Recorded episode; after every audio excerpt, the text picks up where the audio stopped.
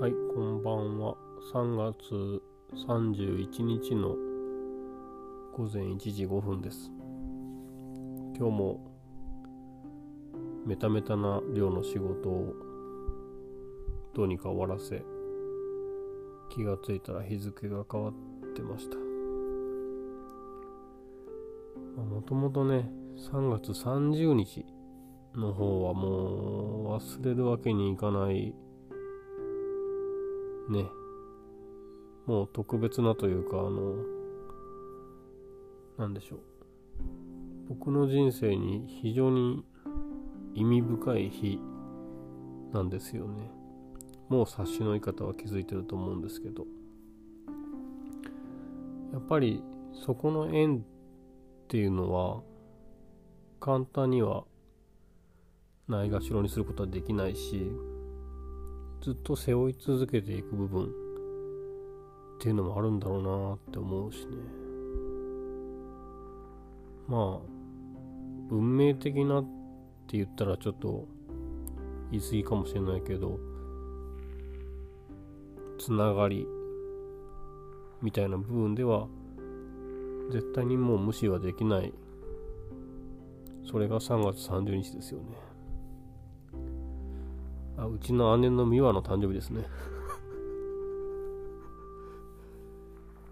美和ね、まだドイツにいるのかどうかさえ知らない。もうもう何年顔見てないっすか。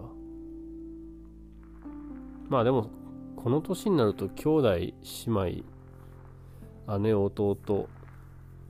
兄妹、そんなもんですよね。年一回顔合わすかどうかくらいでしょ。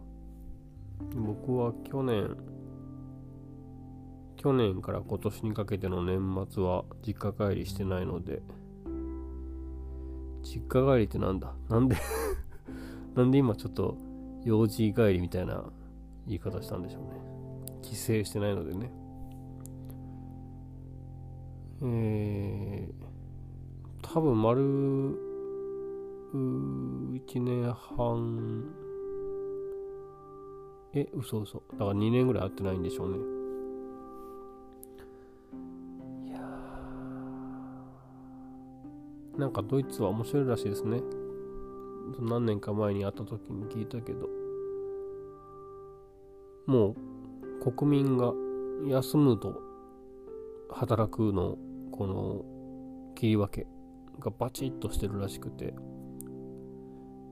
電化製品故障してた、なんか修理頼んでも、いやにしゅうかん休みだからみたいなそんな文化が普通に強く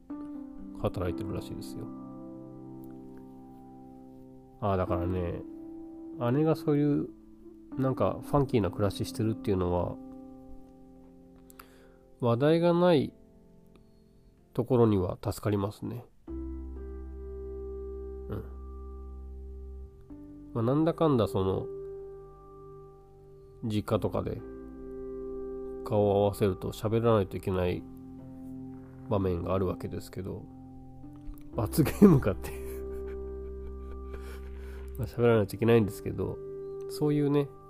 日常が全然我々と違うところにいるっていうことが大前提があるから、まあ多少なりとも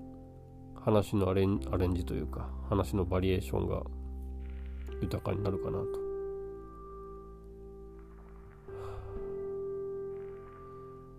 ね。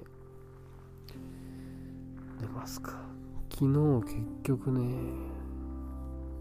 昨日多分パソコンに記録されてる時間を見た、見た、見たところ、かん、かんでんのかどうかもわかんない。見たところさんじよんじゅうごふんぐらいまでは昨日仕事してたみたいで、今日はさすがにそれにかいれんぞくするとやばいので、早めに早めにってもういちじだけど寝ます。おやすみなさい。